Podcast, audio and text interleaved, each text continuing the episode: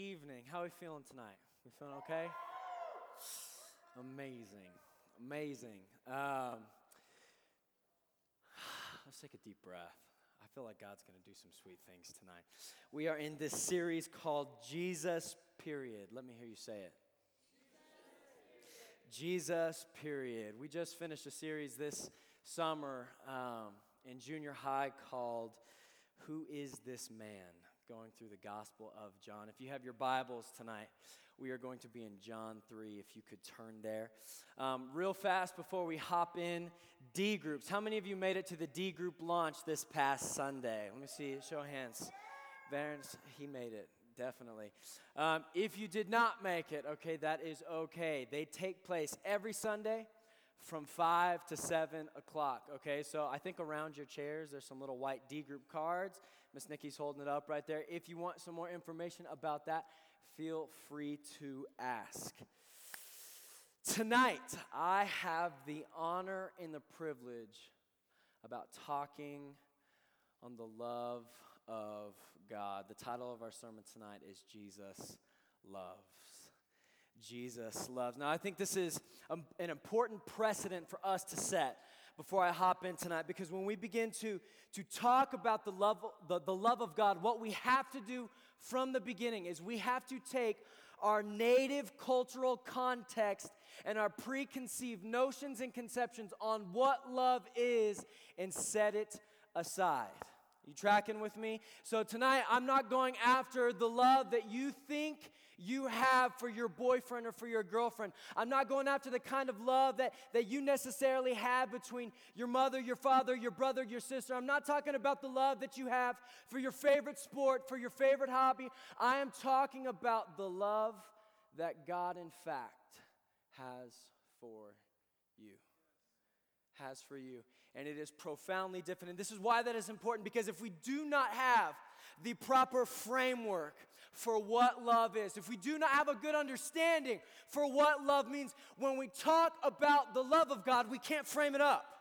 We put it in a structure where it doesn't belong. And ultimately, what we end up doing is we start entering into these mindsets of I've got to perform for God's love and, and I got to condition into God's love. And all of a sudden, we completely miss what God has for us. And so I want to do something bold this evening. I want us to do something bold this evening. Can we humble ourselves enough to simply ask God the question, Lord, show me your love this evening? Can you bow your heads with me?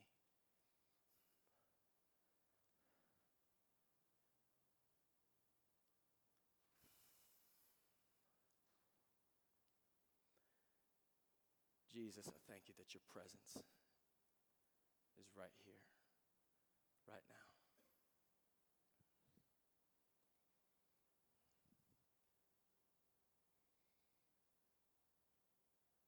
I thank you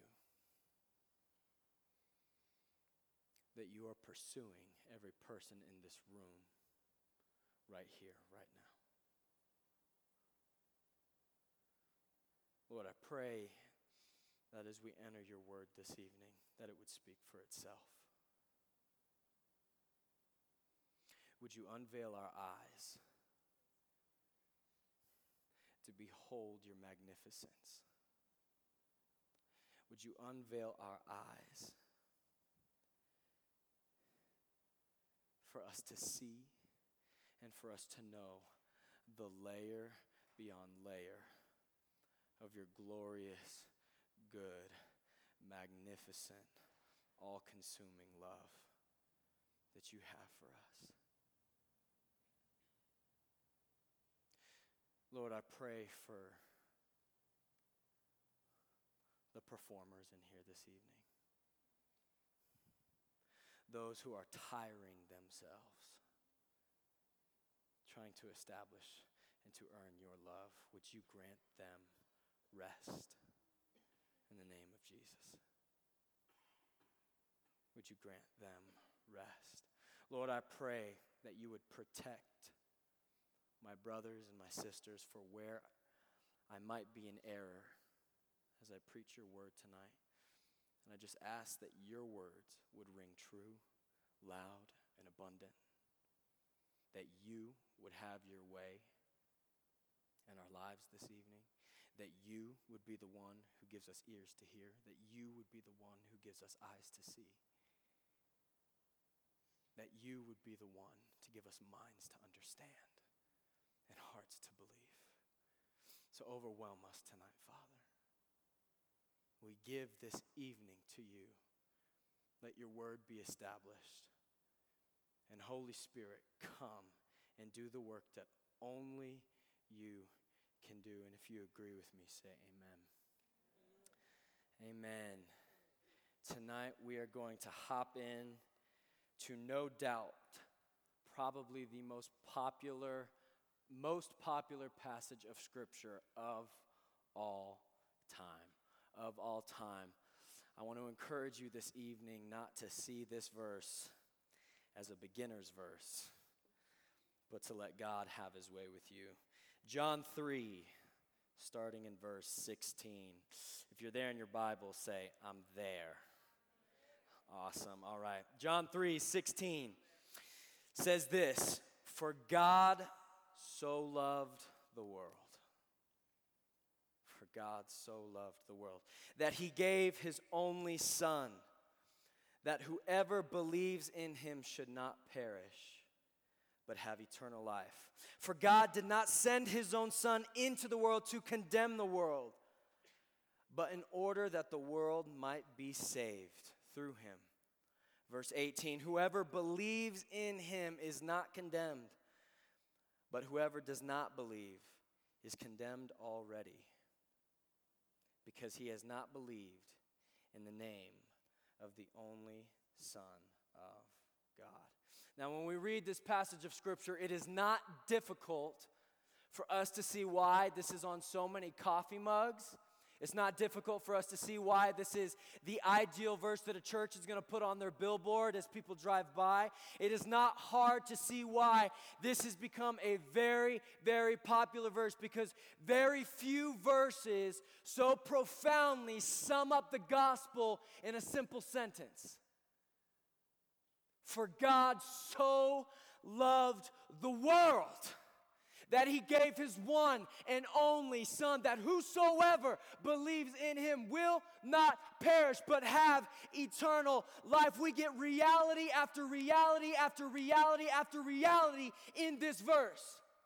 And it is no joke that we should see it as so important, so relative, so imperative, as such a powerful verse that God so loves you. You that he so loved you that he went as far as to send his own son to die for you. That those who believe, believe, will not perish, but have eternal life. So profound. And I think the danger of, of, of being a church people of coming to church every week, of growing up in a Christian home, of, of having your social media riddled with people who, who, who post verses and Twitter verses, and, and you follow your favorite pastors and you follow your favorite worshipers, and, you, and we get kind of get saturated in this culture. And what we end up doing is we, we begin thinking that we begin to outgrow this. We buy into the lie that, you know what, that was me back when I was six, seven, eight, nine years old, but that's not for me anymore. I don't really need it. I get the idea. I know the story. I know that we had a God who created and that things fell and then and that, that he sent his son to die and, and it says it in John 3:16. I get it. And we buy into this lie where when in reality the sign of a mature believer is not that this gets old, but we realize how much we need this every day that he graces us to wake up in the morning. Like the second I get up and I stop buying in to the reality and to the truth that I'm in desperate need of a God who so loved me that he sent his one and only the Son, is a day that I begin to get in big, big trouble.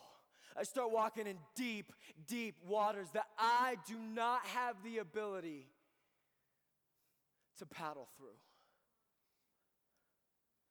For God so loved the world.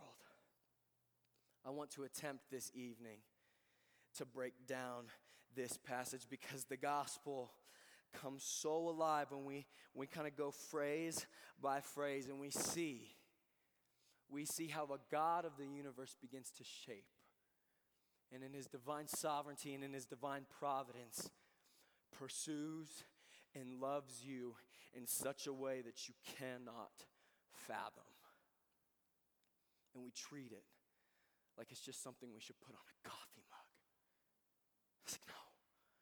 If we were to, if we were to just scratch the surface of what this verse means, your life would be transformed. A.W. Tozer has a quote in his book, God's Pursuit of Man, and he said, The Christian message, rightly understood, means this the God who, by the word of the gospel, proclaims men free, by the power of the gospel, actually makes them free. the God who, by the word of the gospel, proclaims men free. He says that you're free. By the power of the gospel, actually makes you free. He defines this as an inner migration of the soul from slavery to freedom. The picture we should get here is the people of Israel being delivered from the oppression of Pharaoh and into a promised land because of a faithful God. The power of the gospel, the word that proclaims you free by God's power actually makes you free. We're going to break down John 3:16 and we're going to let God get up in our business this evening. Is that okay? All right. John 3:16 very first two words. If you're taking notes, I want you to track with me with these five phrases. If you're taking notes, five phrases. The first one is for God. I want you to remember Jesus is the one talking in this passage. For God so loved the world. We have the Son of God, the only begotten Son of God, one who is actually fully God and fully man. And he's referring to his Father. He says, God. God, the all powerful, all sovereign, sustainer of the universe, the one who fearfully and wonderfully made you who created you in his own image. For God, the one who is worthy of our attention, the one who is worthy of our time, the one who is worthy of our energy, of our passion, of our effort, of our focus, of our thoughts. For God, this one who deserves all the honor, all the glory, all the praise from every human being that has ever lived. And yet, all of us shy of one have not given it to him. You tracking with me? For God, the one who created you, the one who sustains you, the one who makes the sun rise in the morning, God, the one who is due your honor, your praise, and yet, despite the fact that he knew he would not receive it from you, decided to pursue you anyway. And because we do not honor him, we are all perishing. And because he is a righteous God, he is not the one who is going to take all of our filth. He is not the one who's going to take all of your sin. He is not the one who's going to take all of your unrighteousness. And He doesn't just sweep it under the rug. No. He goes after it, He pursues it, He confronts it. And more than anything, He takes care. For God, God, creator of the ends of the earth. Second phrase, we are going to skip so loved because we're going to end there. The world. For God so loved the world. Now, the definition that John is using here in this passage is one that is predominantly defined as the created, fallen totality of mankind. He's talking about people, not a planet. Let me show you what I mean. John 7 7. If you should be about two pages over, says this The world cannot hate you, but it hates me because I testify about it that its works are evil. John 14, 17 says this Even the Spirit of truth, whom the world cannot receive, because it neither sees him nor knows him. You know him, for he dwells with you and will be in you. What he is talking about is the mass of humanity. And he's basically saying, Look, the world is those who don't know me, and therefore they do not know God. The ocean of humanity, fallen, broken, destitute, and in need. The third phrase, He gave. Oh, I love this. He gave. Two points about this that I think are very important. One is that this giving was from heaven to earth. Heaven to earth. John 3:17. Go back there. Go back there. John 3:17 it says this. For God did not send his son into the world to condemn the world, but in order that the world through him might be saved. Meaning this, he sent his son from where? Heaven. He sent his son. He looked down on earth and said, Okay, a need has to be met. I am going to send my son, for he gave his one and only son. Now, the question that arises here that we must answer as we read this passage is why was there a need to give? Why was he giving? John 10 17 through 18, he answers this For this reason, the Father loves me because I lay down my life that I might take it up again. No one takes it from me, but I lay it down of my own accord. I have authority to lay it down, and I have authority to take it up again. This charge I have received from my Father. Let me give you a little word picture. I want you to imagine a father and a son who delight in one another. Who delight in one another. I remember I was in sixth grade. I was about to go into sixth grade, and my dad was like my best friend. Love my dad. He's absolutely incredible. He likes food a lot. And I will never forget, we went to Elitch's one day and he said, Hey, I want you to find a way to, to just do one ride with me today. And we had all of our friends there and we had family there and we went into the park and I just lost track of time like that. And I just went hustling around with my friends. Came to the end of the day, never had a ride with him. And he said, I'm really bummed that I didn't get that time with you today. And I was like, Oh, yeah, I'm sorry, I'm sorry, I'm sorry. And he's like, But it's okay, you know, we won't worry about it. A week later, he calls me into his room. My father was in the Air Force, and he said, Look, son, I got to tell you something. He knew I was about to go to school for the first time. I'd been homeschooled up until that point, sixth grade year, pre pubescent years. absolutely awful. I'm getting ready to head into school, and he says, Son, I need you to come into my room. I got something to tell you. So I came into his room, and he sat down with me, and he said, Son,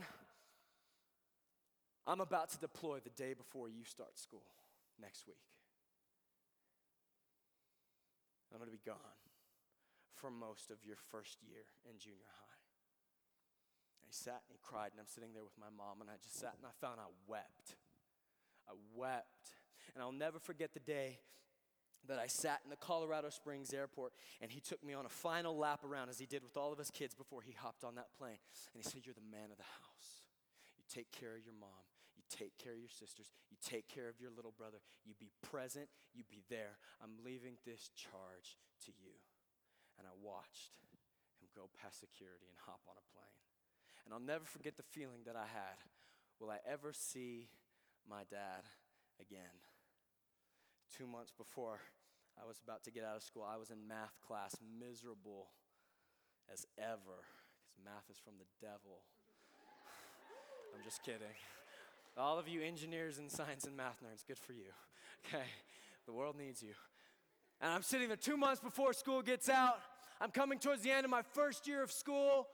My dad's gone, and I remember the office lady. She walks into the room and she says, Tim Shepard. And I had that moment like, what did I do? It's like your heart drops. She goes, I need you to come with me in front of the entire class. And it's like you're in sixth grade. Everything is shameful in front of people. And I get up and it's like you start kind of walking. And it's like, This is the worst. She picks me up, and then all of a sudden she picks up my sister, and we look at each other and like, what did we both do? Right? like, I could have swore they didn't see us fighting. And they take us to the front office. And in the front office, my mom is sitting there and she's weeping. And my heart dropped. Because in that moment, I, I thought, did I lose my dad? And in the moment of her weeping, and as right as I stepped to comfort her, my dad hopped out from around the corner. And we were one of those stories where both me and my sister, we run to his arms and he picked both of us up. And us and our dad, we just wept. Wept. Want you to imagine the picture of a father and a son who delight in one another. Absolutely love one another. And and yet, the Father has enemies that hate him. And the Father has enemies that want to see his demise. And the Father's response is this Son,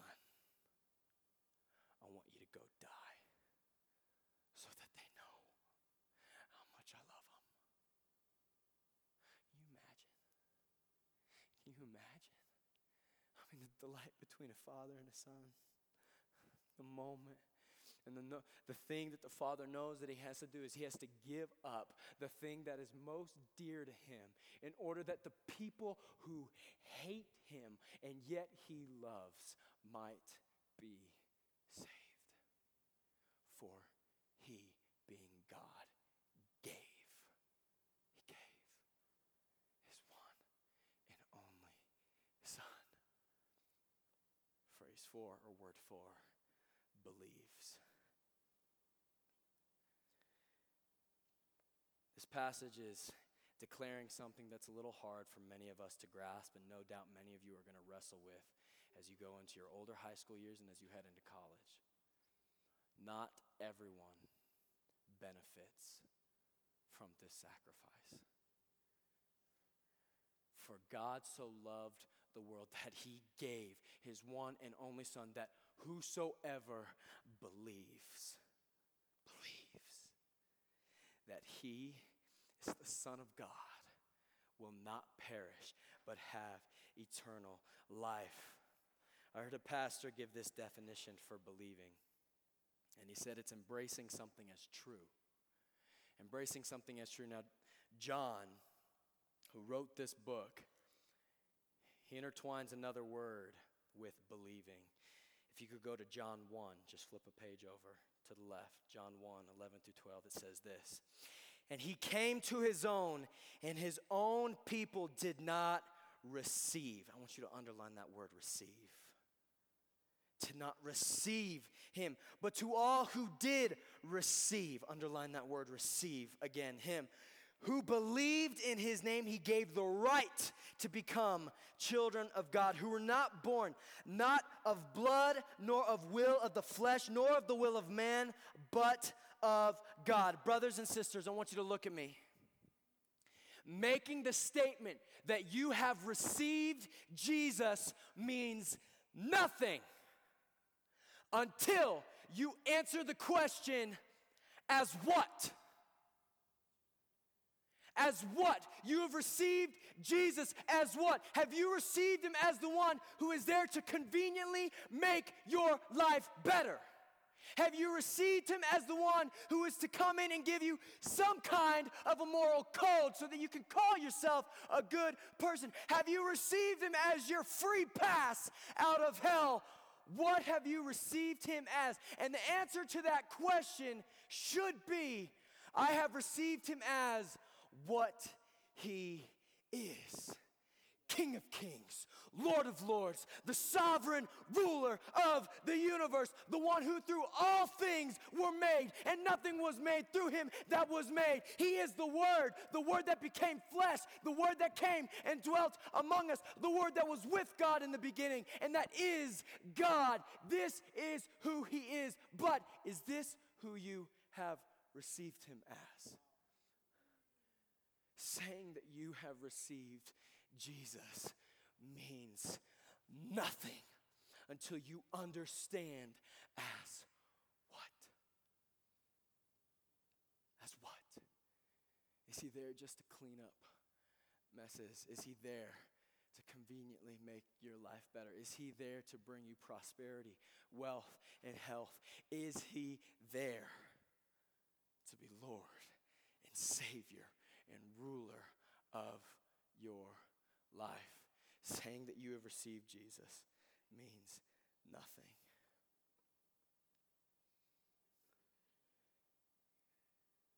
If you only knew, if we only knew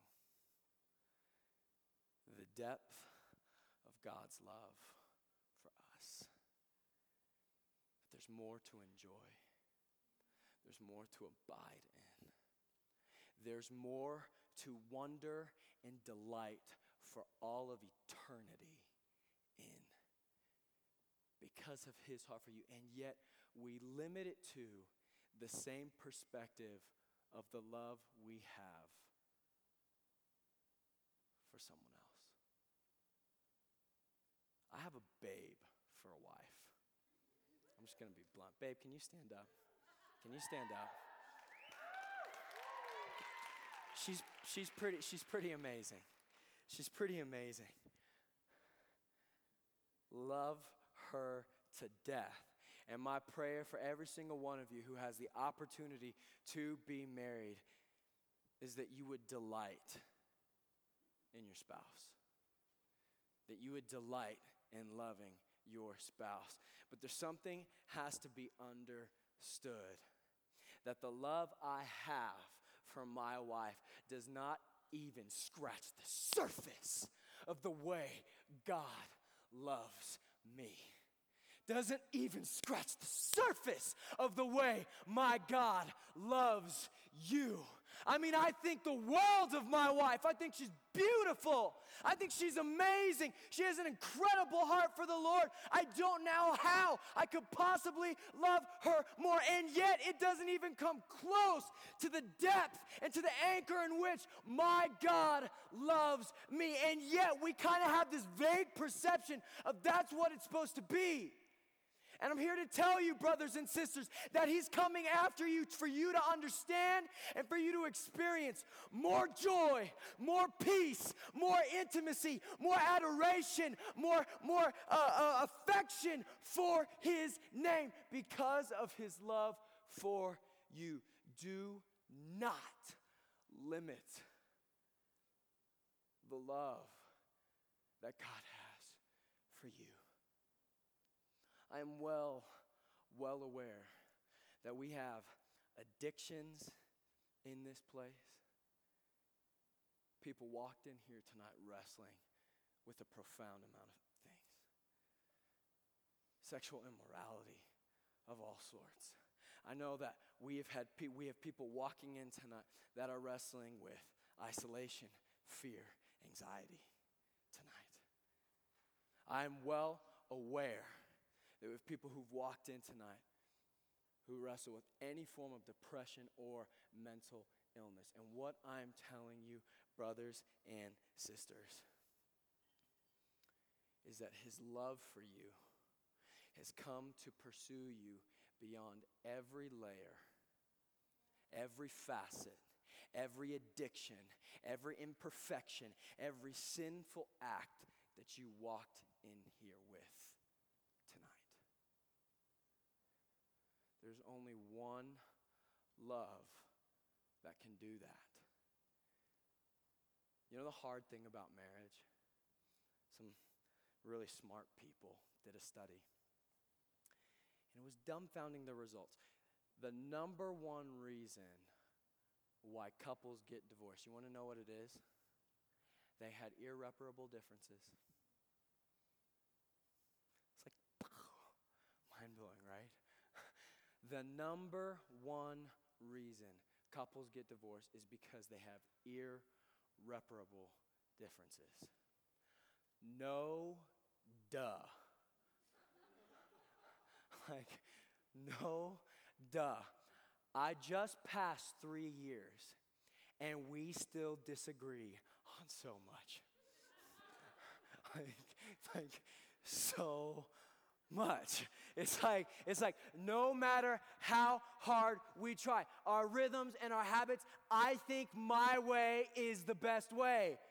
And she thinks her way is the best way. And it's like there are moments where it's like you're gonna you, you come down and it's like we have no common ground right now, and I want to cut your head off, except for the fact that we love Jesus, right?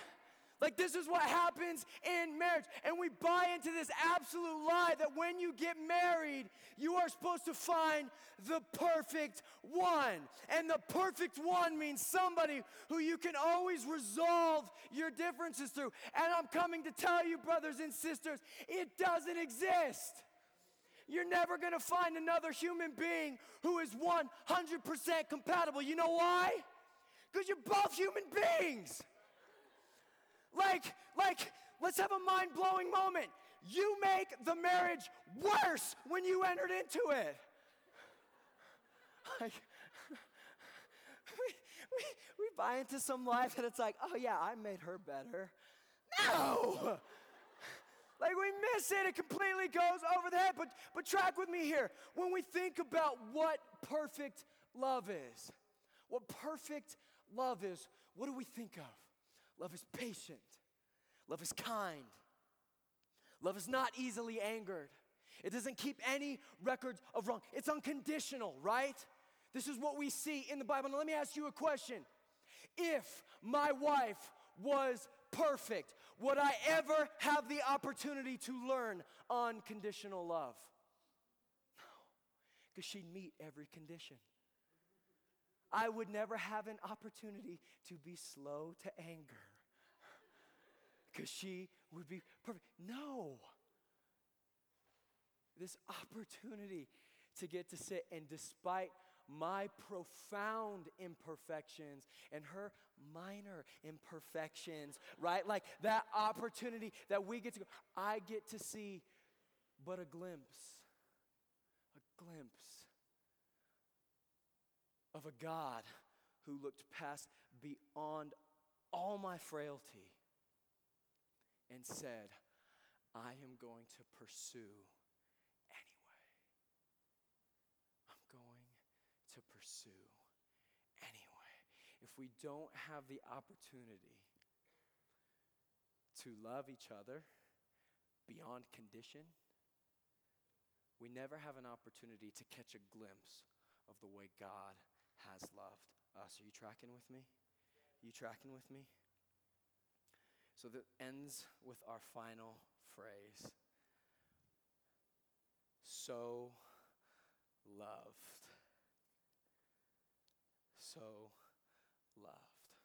For God so loved. Brothers and sisters, look at me.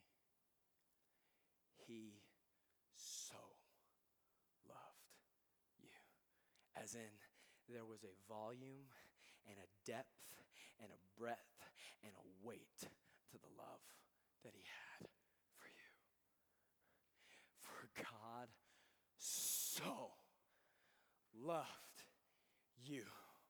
For he so loved you that despite the fact that he had the perfect, intimate embrace with a father and a son, he so loved you. The volume and the weight to his love for you, for, for Brenna and for Zane and for Caleb and for Spencer and for Zach.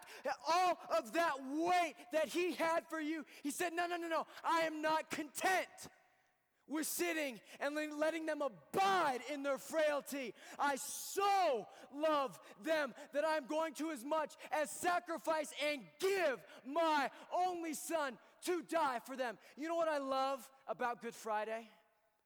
When we celebrate Easter. Well, what, what I love about Good Friday is that 2018 years ago, my God publicly declared that Tim Shepard needs a Savior. Publicly declared it. He sat there and he said, Boom! Tim's a bum. He's a bum. He's imperfect. He's frail. He's sinful. He's fallen. But boom! I loved him anyway. I pursued him anyway. This is the nature of his love for you. You know what the beauty of that is? Is we get to step into it. Not by performing, but by simply receiving. Can I have the band come back up? We get to step into it not by performing, but by simply receiving. You know what's sad in my heart? I'm going on my seventh year after graduating high school. I know I look 13. seventh year, and I've watched friend after friend after friend after friend fall by the wayside. Friend after friend after friend after friend who, despite the fact that they came to youth group in this room every week, despite the fact that they grew up in Christian homes, despite the fact that they got into their words, into their Bibles, completely missed that this is the gospel. And you know what ultimately happens when we don't have this proper perspective of love? We buy into this lie, and it's a simple lie that God is not content loving the you that is in this room right now.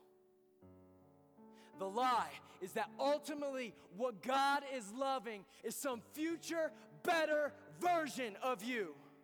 The future better version that knows the word more. The future better version that doesn't have such a filthy mouth. The future better version of you that's not wrestling with any form of sexual addiction. The future better version of you that's not wrestling with depression or doubt. That's the one that God will love. But do you now, here in this room, preposterous. And I've watched friend after friend after friend tire themselves out because they bought into the lie that they got to perform to receive this love. That they got to somehow manufacture or willpower their way into being an object of God's love. And I'm like, you're missing it. You're missing it. For God so loved you his volume, his weight to his love for you, despite your frailty here and now. Despite how you walked into these doors tonight. He so loved you that, that he's, he asked you to figure things out. He asked you to get your life in line. He asked you to quit sinning. No! For he so loved you that he gave without condition. He gave his son for you. For you to do one thing receive. Receive. You guys know why our faith takes every religion in the world and throws it on its head? Because our faith is a gift from our God. It's a gift. He never once, never once in this book asked you to manufacture it. He never once in this book asked you to figure your mess out and come to Him. No, He says, Come. I'm going to give it to you. All you have to do is simply receive. Receive this weight, this all satisfying all enjoying contentment that God gives in His love for you. Never once, as you walk into these doors, will I, will Pastor David, Nikki, anybody ask you to perform or do something that's not real and that's not authentic. I know that you cannot manufacture faith. I know that you cannot manufacture belief. If we could, we would be screwed. It's a gift. It's a gift. For he gave his one and only son. He gave. My hope and my prayer for you, brothers and sisters, tonight is not that you walk out of here feeling oppressed because you haven't measured up to some ridiculous, pathetic measure you have on yourself, but that you would walk out of here free to simply receive. Receive. There's no other way that you can get God's love. You can't earn it, you can't establish it, can't make it, you can't cultivate it. It has to be received. And what that should do for you tonight is give you the ability to do this. It's not on you. It's not on you. Can we bow our heads this evening? And in fact, can you find a space on the floor? And just get on your knees if you feel comfortable. If you don't feel comfortable, that's okay. That's okay.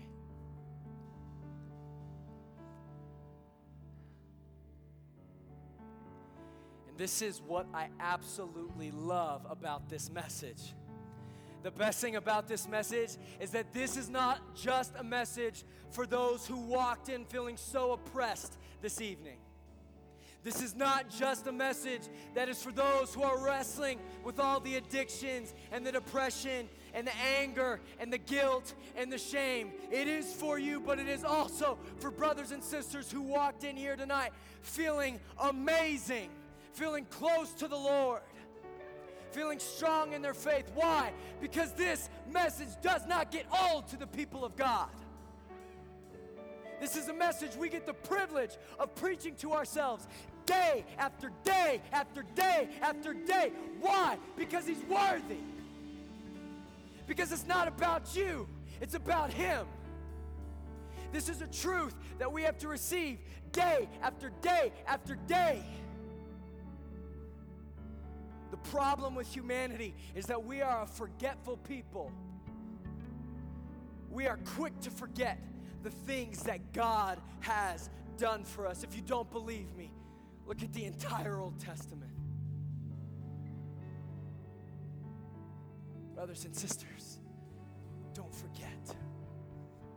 If you came in here tonight feeling heavy, if you came in here tonight feeling oppressed, if you came in here tonight and you don't believe in God, you just showed up for the heck of it, hear me tonight because I want to say it with boldness that I have a God who so loved you that he sent and he gave his one and only Son to come and to die for you so that those who believe in him will not perish, but they shall have eternal life. That's the gospel, brothers and sisters. So I invite in this moment as we head back into worship, I invite you to be courageous and bold and receive what God is initiating to you tonight. If you're sitting here in this moment and you're going, I don't feel it, I don't feel it, that's okay. God transcends your feelings. Let me tell you the prayer to pray Lord, give me ears to hear, give me eyes to see, give me a mind to understand, give me a heart to believe. And let Him have His way with you. I want my adult volunteers, my DMA ministry students to come up here to the front. And as we head back into worship right now, a couple things. If you are wrestling, with anything that I talked about. You're wrestling with an addiction, you're wrestling with isolation, loneliness. And you need to hear this message tonight. Whether you are saved or whether you are not, the Bible says that prayer from a righteous man or woman is powerful and effective. And I want to invite you to come pray with my brothers and sisters up here. I want to invite you. And if you don't, that's fine.